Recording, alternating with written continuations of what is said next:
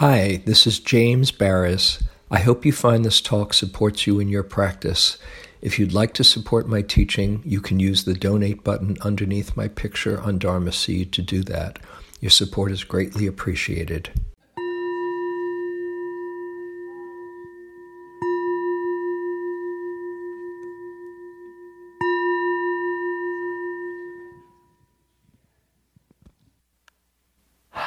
So the uh, the title of the talk tonight is uh, "I Didn't Know I Had It in Me." Uh, talk about courage, and I was uh, moved to uh, talk about this topic. Um, just earlier this week, I uh, planning the the last uh, retreat of uh, a two-year program that I've mentioned from time to time uh, that I've been um, teaching along with uh, four other teachers, Sharda Rogell and Frank Ostaseski, um, from originally from Zen Hospice and uh, founded Zen Hospice and uh, with the Metta Institute, Angie Stevens, who works with him there, and Bob Stahl, who's a, really wonderful teacher and main MBSR teacher.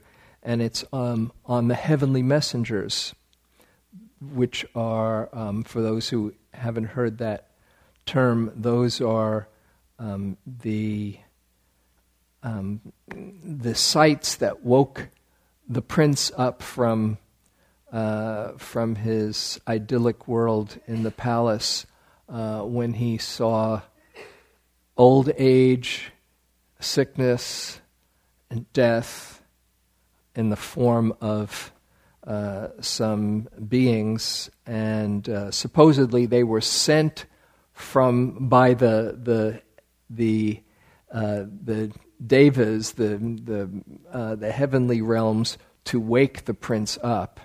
Uh, and the fourth messenger being an ascetic, a renunciate. Uh, and he realized that no matter how wonderful his life was, he too was going to be subject to old age, sickness, and death. And um, he had to figure out another source of real happiness, and that was what moved him to uh, to become an ascetic, and after six years, become enlightened and become known as the Buddha. Um, and so, this uh, two year program, which has really been wonderful, we've been looking at illness and um, aging and dying and death as um, vehicles to support awakening, which is what the Buddha said to reflect on every day, um, along with the fact that everything and everyone near and dear to you, you will be separated from, and that you are the owner of your karma. Those are the five reflections or five remembrances. So we, this group of 85 people, um, have gone through this program together um, and about to uh, to have the last of the five retreats um, that we'll that we've had throughout the the two years. Um, and we were wondering, well, as far as integrating and bringing it all around, what topics uh, would be appropriate as we uh, as people leave the support of the program. It's been very, uh, very um, beneficial for everyone, and and the topic of courage came up uh, as we discussed it, and seeing, oh, this has been really an unspoken theme uh, throughout the two years. And as you can imagine, as life happens, people have gone through major loss, a few people have gone through major illness that they're dealing with, and just life happens, in there we were and are confronting these messengers all the time. And it was clear that what it uh, what they are called, what they call us to do, besides waking us up to the preciousness of life, is to somehow find the courage to meet the unknown, meet the difficult, and not shrink away not be overwhelmed by our fear. And in the process of meeting those messengers, um, not only waking up to life, but growing in our capacity to be with, every, with everything, which is really the essence of, uh, of our Dharma practice. One way you could think of as the essence of our Dharma practice. I was thinking about this as um, we were all sitting here, and I uh, at times had my eyes open just to. I, sometimes I sit with my eyes open, and uh, sometimes I close them. But uh, it wasn't like I was looking around, but it was clear in a moment that here, everybody in this room just sitting still, not trying to, at least outwardly, fix the moment. Um, you might be doing it inside. But what one way you can think of what you're doing as you sit here, it's like you are um, having a commitment to be with this moment and this moment and this moment, no matter if it's sweet and delicious or it's challenging and painful or it's confusing and um, kind of all over the map, that somehow that statement of taking the posture and being here for your life. Good, bad, ugly, beautiful is a statement of, of courage. I will sit here, I will sit here and be with, with it all. This is from the Buddha before he was enlightened and you know, he, as he left the palace and then practiced for six years the most austere practices that were happening at that time, because that was part of the um, uh, part of the hero's journey to self mortification and uh, endurance and what's called heroic effort. Uh, and this is a famous statement of, of his um, making this determination. If the end is attainable by human effort, I will not rest or relax until it is attained. Let only my skin and sinews and bones remain. Let my flesh and blood dry up. I will not stop the course of my effort until I win that which may be won by human ability, human effort, human exertion. Wow. And supposedly, when he got to the end of his line, just before he was enlightened, and his, his five cohorts abandoned him because they thought he went soft because he he took an offering of some sweet, sweet uh, rice, milk rice, and uh, uh, didn't seem like he was going to be hardcore ascetic. So they left him, and he was all by himself. And as one way the story goes, saying, I will sit under that tree, the Bodhi tree in what is now Bodh Gaya. I will sit under that tree until I either become enlightened or die. You imagine having that determination as you sit on your cushion at home or your chair. You know. I'm not saying to compare yourself with the Buddha, but it's just a, it's a possibility. You see the, the determination. There's a, a word in, in uh, Pali, one of the ten perfections is called adhitthana, uh, A D H I T T H A N A, adhitthana, which uh, is um, determination, um, unwavering persistence. And that really is calling, summoning our courage to meet anything. And the, the heavenly messengers, this is one of the gifts of the, the heavenly messengers up until the moment of death. Okay, here's the next thing to stretch ourselves with. Here's illness. Here's uh, depression. Here's loss. Here is old age and pain. Here is the unknown. Here is the moment of death. This is what we're called on to do again and again in our, in our practice to meet the unknown.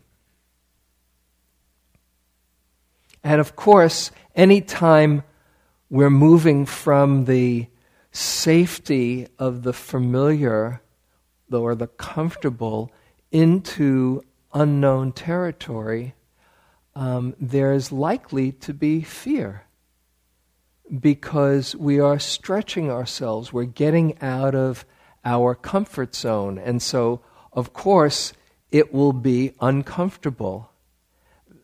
That's not a sign that something is wrong. That's a sign that you're stretching yourself. Of course, there's fear that has to do with danger that's very important to honor and respect.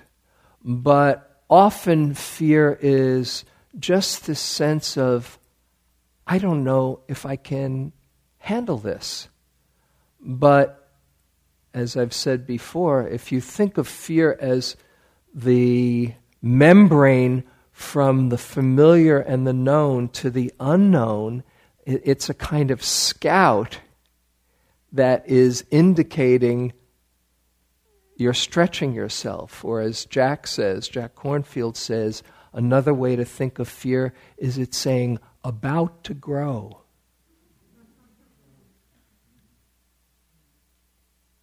And of course, we have a choice. We can either say this is too much, and it's important to respect when it is too much, when we have our limits or we somehow uh, uh, can't be bigger than. But we can also see if we somehow can find the courage, can face our fear. Is a, a great book that um, that I love that um, uh, that some Dharma practitioners wrote and uh, asked me to, to write something for it. It's called Facing Fear, Finding Courage. That's the title of the book by um, Sarah Quigley and Marilyn Shroyer, I think it is. Uh, I love that title Facing Fear, Finding Courage. And so, if we can see that fear is an ally that is calling on us to grow, to stretch ourselves. Uh, that's, that's a, a whole other way of seeing this that uh, we are we are connecting with that resource and somehow finding the strength of heart to put ourselves forward. The word courage, the root of courage, cur, C O U R, is, uh, is heart, is, a, is Latin, Latin derivative, French cur, uh, from, from the heart. And courage is really finding a strength of heart that somehow um, enables us to leap forward, as Nisargadatta Maharaj, who wrote I Am That, wonderful book, I Am That, fabulous Dharma book, I Am That. He's, he has this line uh, the mind the mind creates the abyss and the heart crosses over it the mind creates the abyss with our fears with our wondering, I don't know if I can handle it. And fear is always about the future. If you think about it, that's why there's refuge here in the present moment. But the mind creates all kinds of stories of what might happen or what lies ahead and can keep us small and contracted.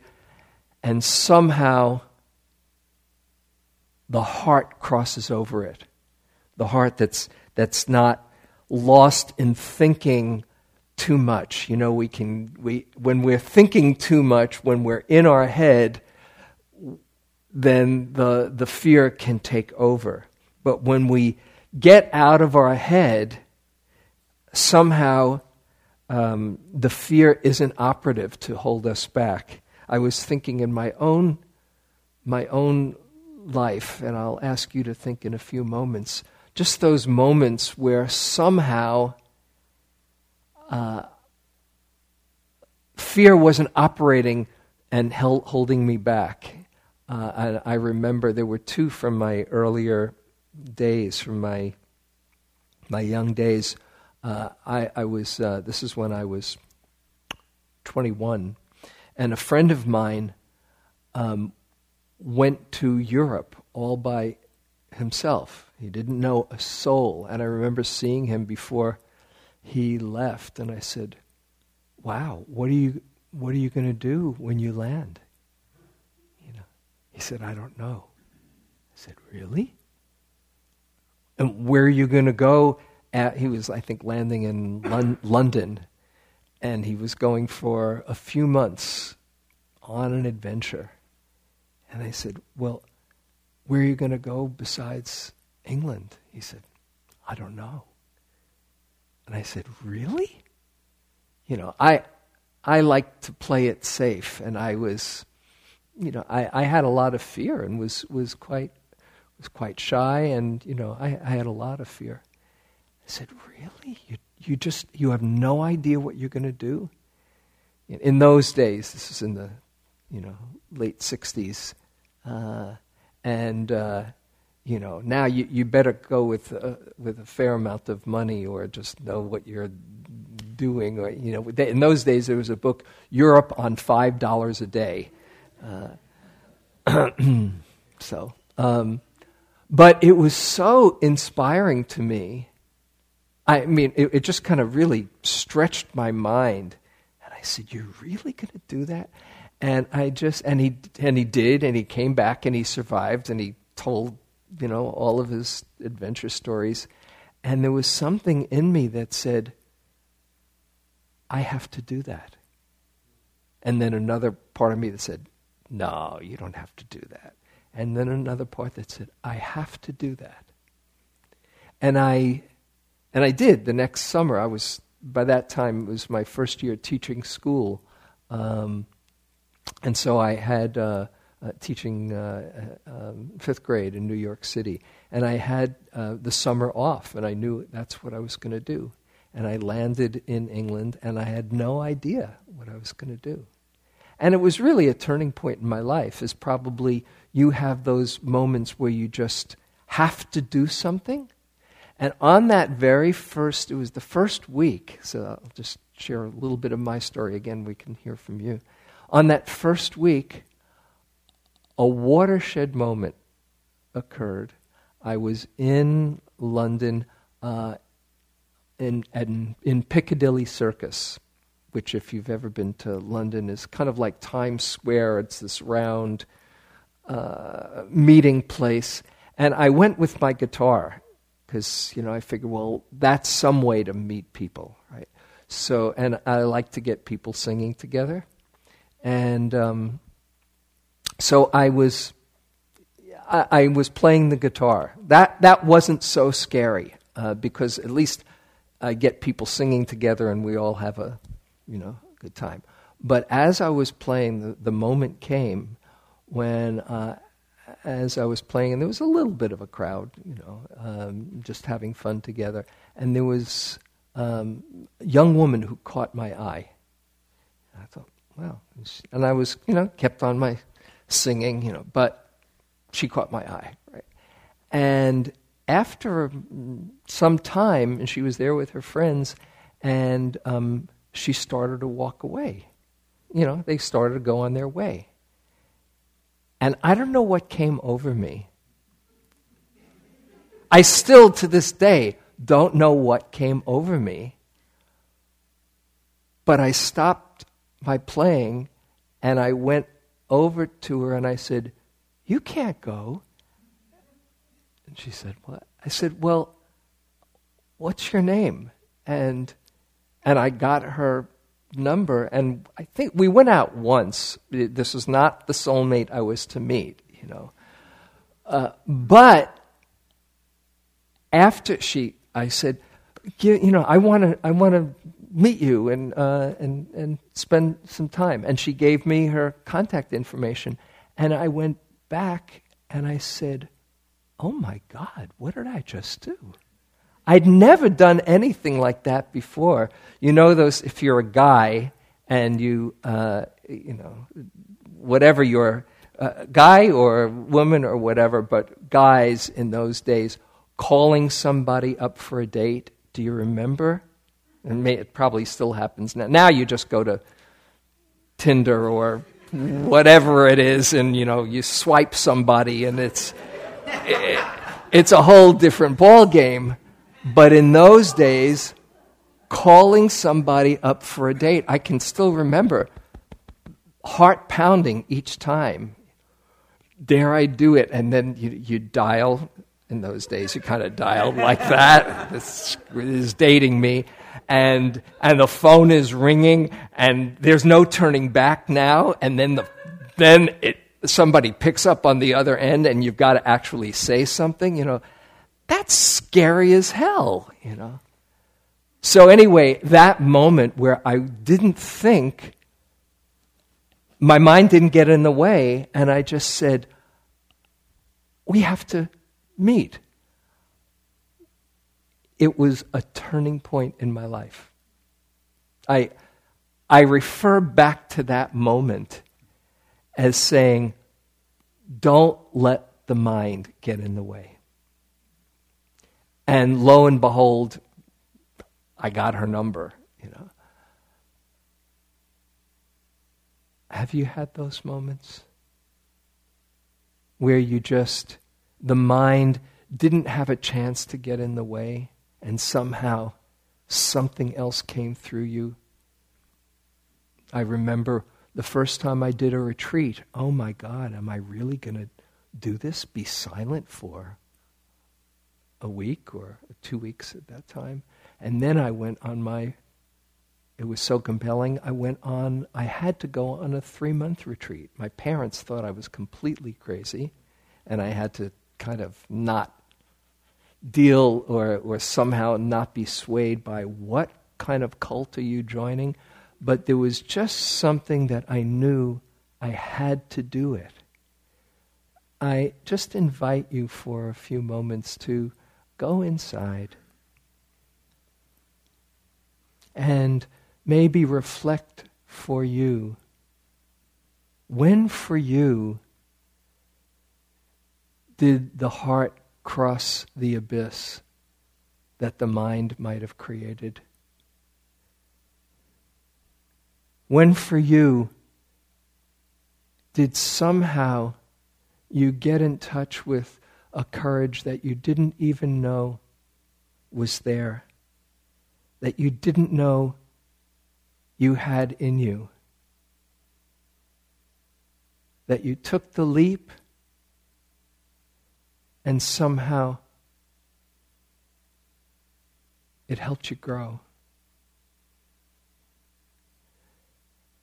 And if you get in touch with anything, and it doesn't have to be something noble or profound, but just some experience where you stretched yourself. What was going on there? What was happening?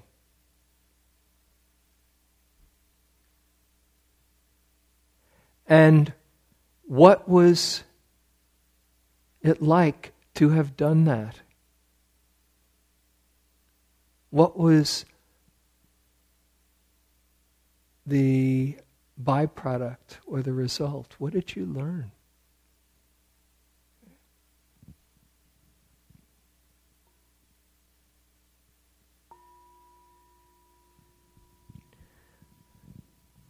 Okay, and uh, before I go on, I have this might turn into a two uh, two part talk because I have I'm just on the first half of my first page and I've got a number of pages to go, so we'll just kind of see. Um, but um, what uh, we can just hear s- a few people's comments uh, and uh, maybe uh, inspire each other um, before I go on. Oh, would you? Thanks, Jaime. And when you uh, have the mic, put it on an angle, right, like just like this, like you're speaking into a ice cream cone. Don't lick, but put it close. So, anyone want to share? Don't be shy. there you go. Find your courage.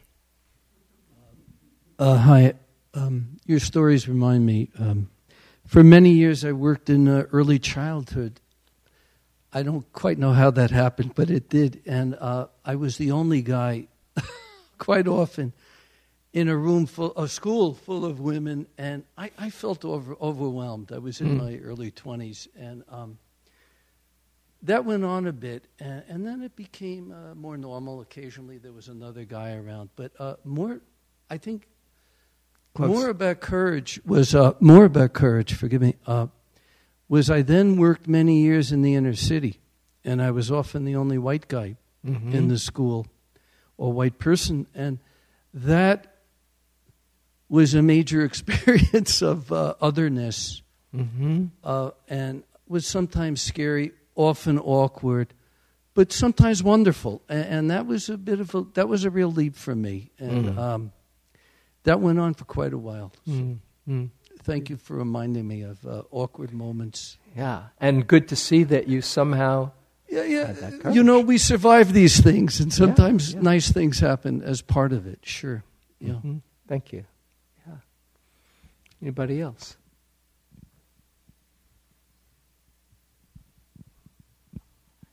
We'll just take a one or two more. I say I was in a difficult situation for many, many years, and mm-hmm.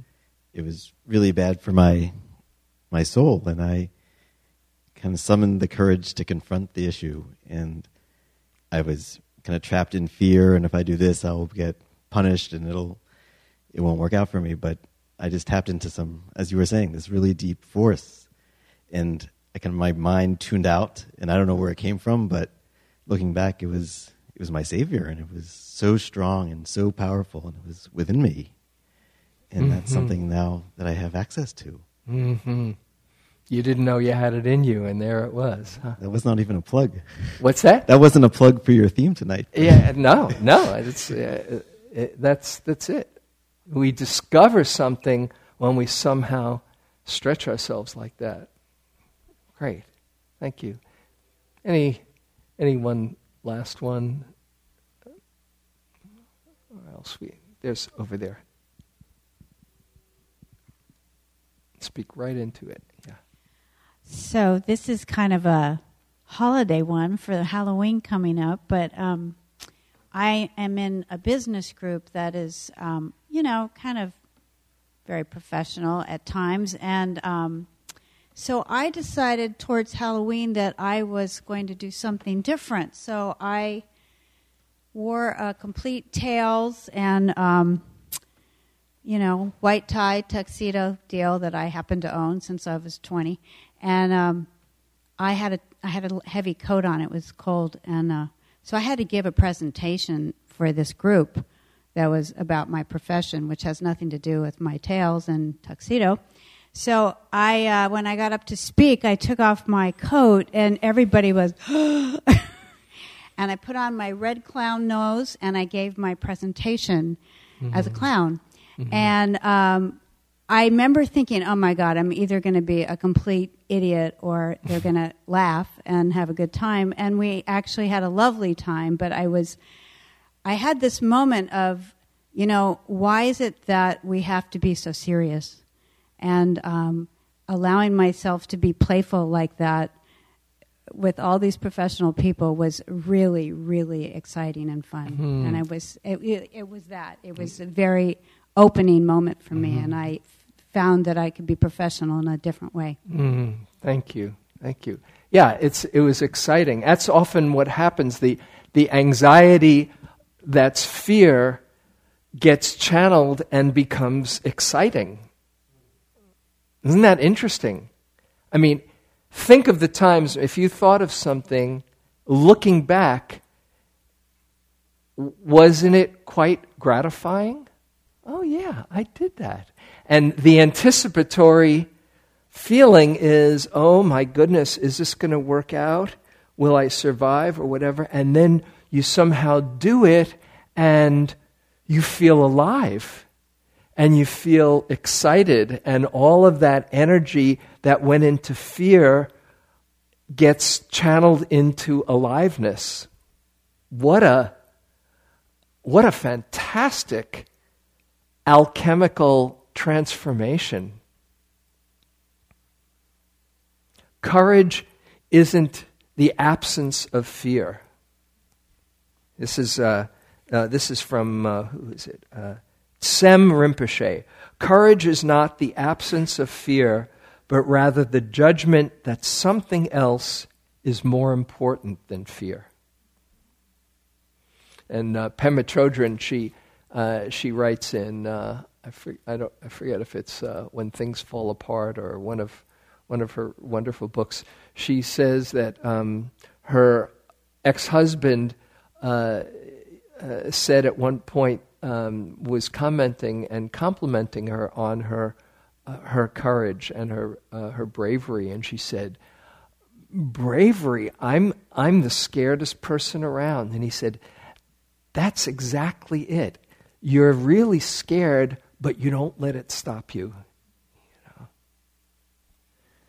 So there's something quite enlivening, not only for ourselves, but for, but for others who can see when we put ourselves out, like you are giving your, your presentation. This is from Marianne Williamson, a, a quote that maybe some of you know. It's really wonderful quote. Our deepest fear is not that we are inadequate, she says. Our deepest fear is that we are powerful beyond measure. It is our light, not our darkness, that most frightens us. We ask ourselves, Who am I to be brilliant, gorgeous, talented, fabulous? Actually, who are you not to be? You are a child of God. Your playing small does not serve the world. There's nothing enlightened about shrinking so that other people won't feel insecure around you. We are all meant to shine as children do. We're born to make manifest the glory of God that is within us. It's not just in some of us, it's in everyone. And as we let our own light shine, we unconsciously give other people permission to do the same. As we are liberated from our own fear, our presence automatically liberates others. That's how it works. And this is the the, the magic of letting our own courage move us. It inspires others. And in this time, Pem, uh, Pema Chodron uh, wrote this beautiful book. I did a series of talks here on the Bodhisattva, Bodhisattva's Guide uh, uh, to Life, and she called it um, No Time to Lose. In this time, in this, in this very interesting juncture of humanity, where fear and consciousness are in a race, so to speak. There's no time to lose. There's no time to play small. I, I, w- I was um, I'm taking this eco sattva training that uh, that One Earth Sangha is going through uh, is putting out a, a, a uh, an eight week course, and we're meeting locally over at uh, um, Aaron Selliver's uh, partner's yoga studio here in Berkeley, and we we meet weekly to kind of process the um, the the course. And uh, just this Tuesday night, uh, this one woman uh, who was saying um, about about stepping up, and she said, "You know, it's just time for Big Jenny to show up." She, and we all said, "Yeah, Big Jenny." And she she went from she talked about how how um, really she has a big thing about not uh, uh, about shyness and not upsetting the apple cart, you know. But when she said, "It's time for Big Jenny to show up," we all got bigger as she she was talking about it. These days, there's no time to lose, no time to play small. The world needs our courage, and it is um, it's contagious.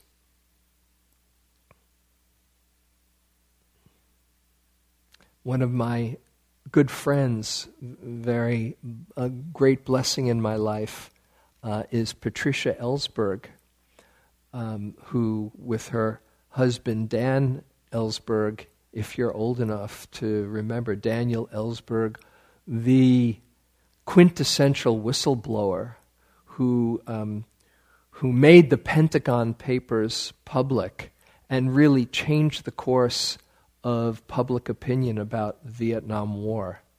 Uh, he was working for the, for the RAND Corporation and had access to all these top secret um, uh, the real story of, of our involvement in Vietnam. And he took those top secret papers and photocopied, I think it's like 5,000 pages of them, and then made them public. Uh, and was on uh, a fugitive with, uh, with Patricia for several months. Henry Kissinger called him the most dangerous man in America. And there's a beautiful movie that was made about uh, about Daniel. Um, they live right here in Berkeley, and uh, there's a picture that uh, that Patricia has in her house. I get shivers whenever I see it. Of um, when they came out, they didn't know he was going to be charged with, I think, 118 years in prison for releasing the Pentagon Papers. So, as it turned out, it never happened because it was the public opinion and some loopholes prevented him. He never had to go to jail.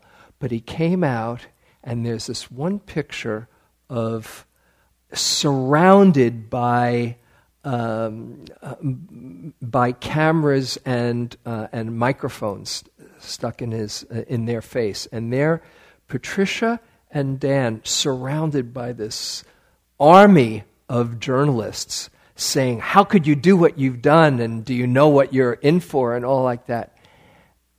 And they, in the center of this activity, mm, she is beatific, and he is strong and centered.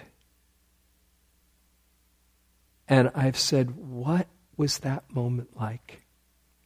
And she has talked about it at the Joy Course a lot. She used to be part of the Joy Course. She said, It was so extraordinary.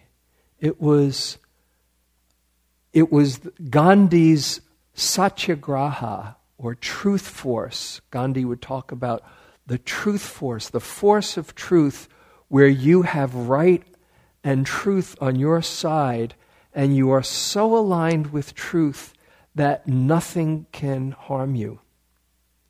And we just had that truth force surrounding us and protecting us.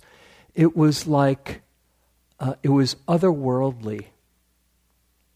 And we've seen that when people have that force of truth who are so courageous that nothing can harm them, even threats and fear, that they are so aligned and they elevate us, they, inspire us,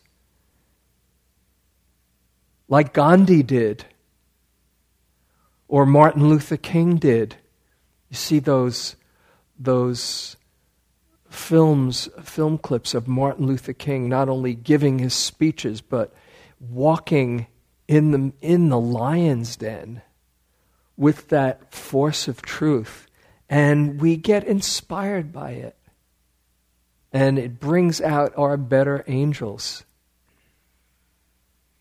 I get inspired by um, Bill McKibben these days. And probably uh, if you're into uh, ecology, you do too. Just there he is, so unpretentious and just himself, and saying, We're going to do this and not be deterred. we get inspired by others. Nelson Mandela has this line he, he calls it the multiplicity of courage, that we are moved to join forces and our, we are inspired by others, and then we in turn inspire others just by being willing to stretch ourselves. The elevation response, it's called, where we are moved to, uh, to become more than than we thought we were. and it feels really good once you do to move out of your comfort zone and, and stretch your places where you're, you're uncomfortable. Hmm. and we can surprise ourselves. Walt Whitman has this beautiful line from Song, Song of Myself. He says, I'm larger than I thought. I did not know I held so much goodness. That's, that's what we're talking about, seeing we're larger than we thought. And Dharma practice is an invitation to be larger than we thought, to wake up and grow, and to play our edge. There's, uh, I was listening to Joseph Goldstein uh, uh, give a talk recently, and he was talking about the, uh, the quality, the awakening factor of virya, which is uh, energy and effort. And he made a, a, an interesting point. He said um, that sloth and torpor, one of the five hindrances, we think of it often as just, oh, dullness and laziness, but really in a more profound way, sloth and torpor, thina middha, is a withdrawing of our effort and a kind of uh, playing it safe. And it's, it's something to discern of course, we want to respect what our limits are and not traumatize ourselves or go in over our head. And so, of course, compassion is, is called for, wise compassion, to know when we're in over our heads.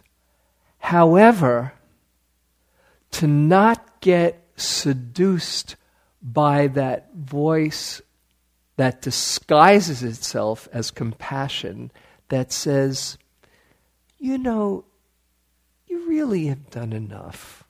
Why don't you just take it easy now?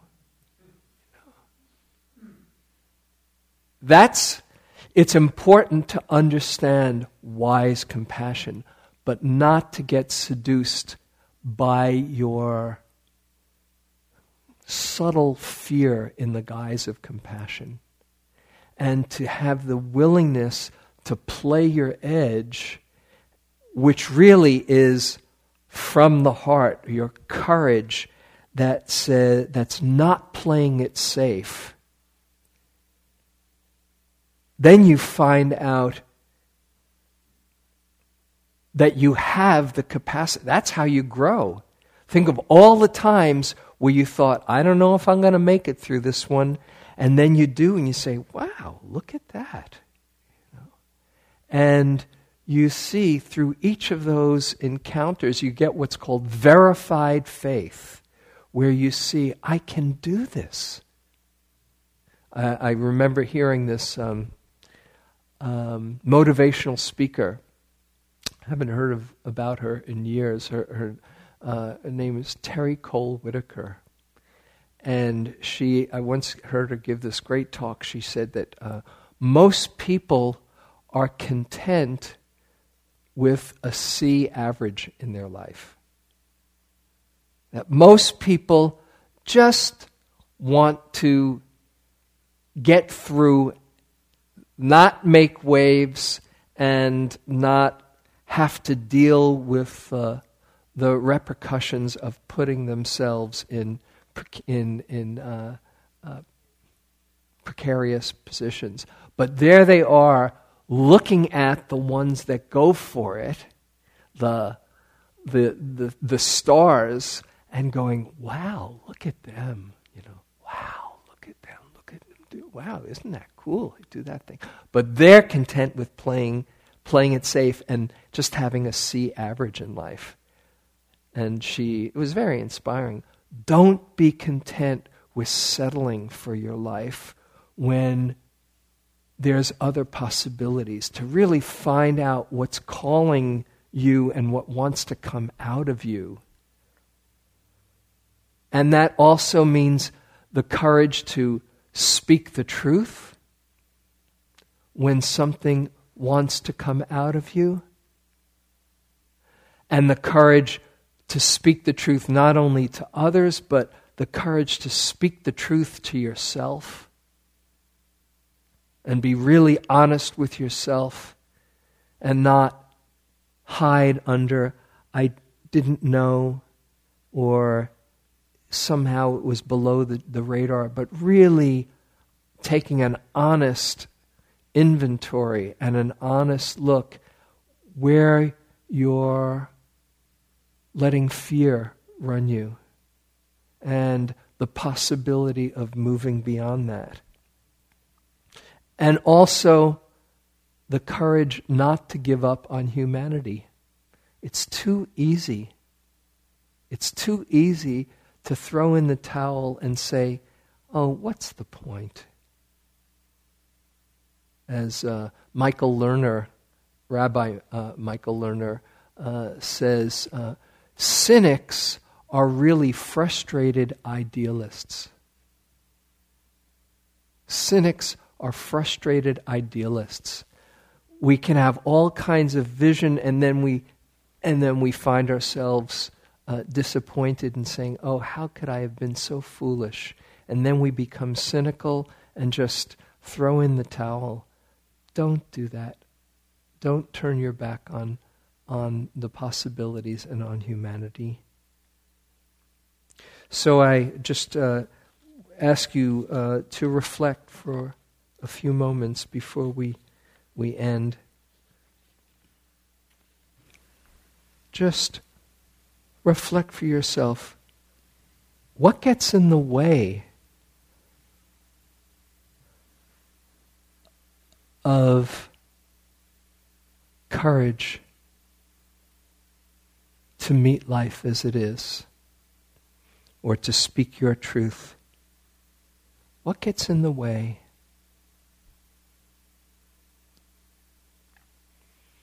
And be very compassionate as you see, but not to let it run the show.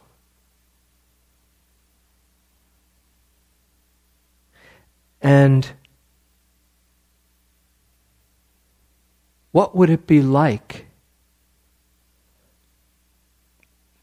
to live from that place of courage to be yourself, courage to speak the truth, courage to take the risk, not playing it safe when this is what's being called from deep inside of you.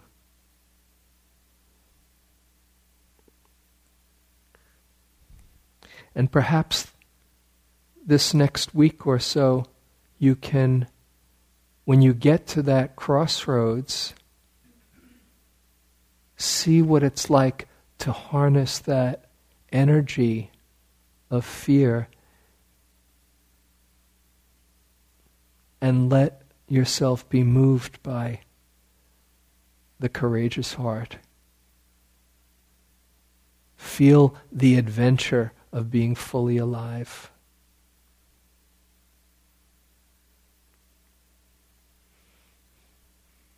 As Anais Nin so beautifully put it, and the day came when the risk to remain tight in a bud was more painful than the risk it took to blossom. And the day came when the risk to remain tight in a bud was more painful than the risk it took to blossom.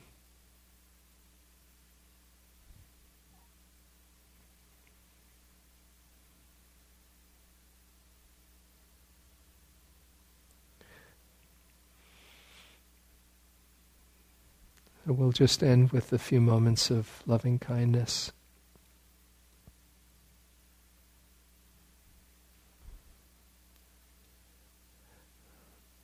Just appreciating yourself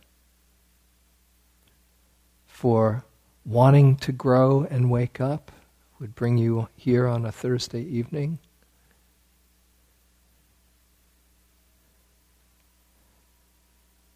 And supporting yourself to be fully alive.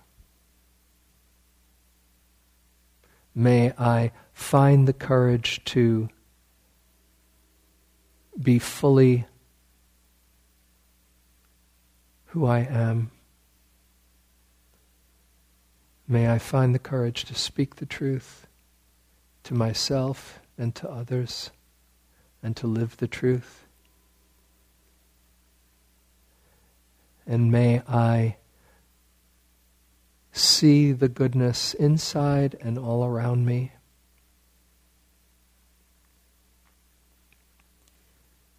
May all beings find the courage to awaken to their true nature. And may our coming here together be of benefit to all beings everywhere and this wonderful planet that we live on.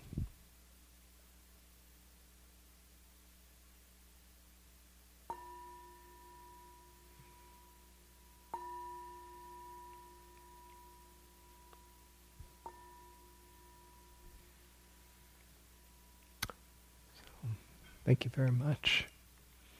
Have a great week. Mm. See you next week.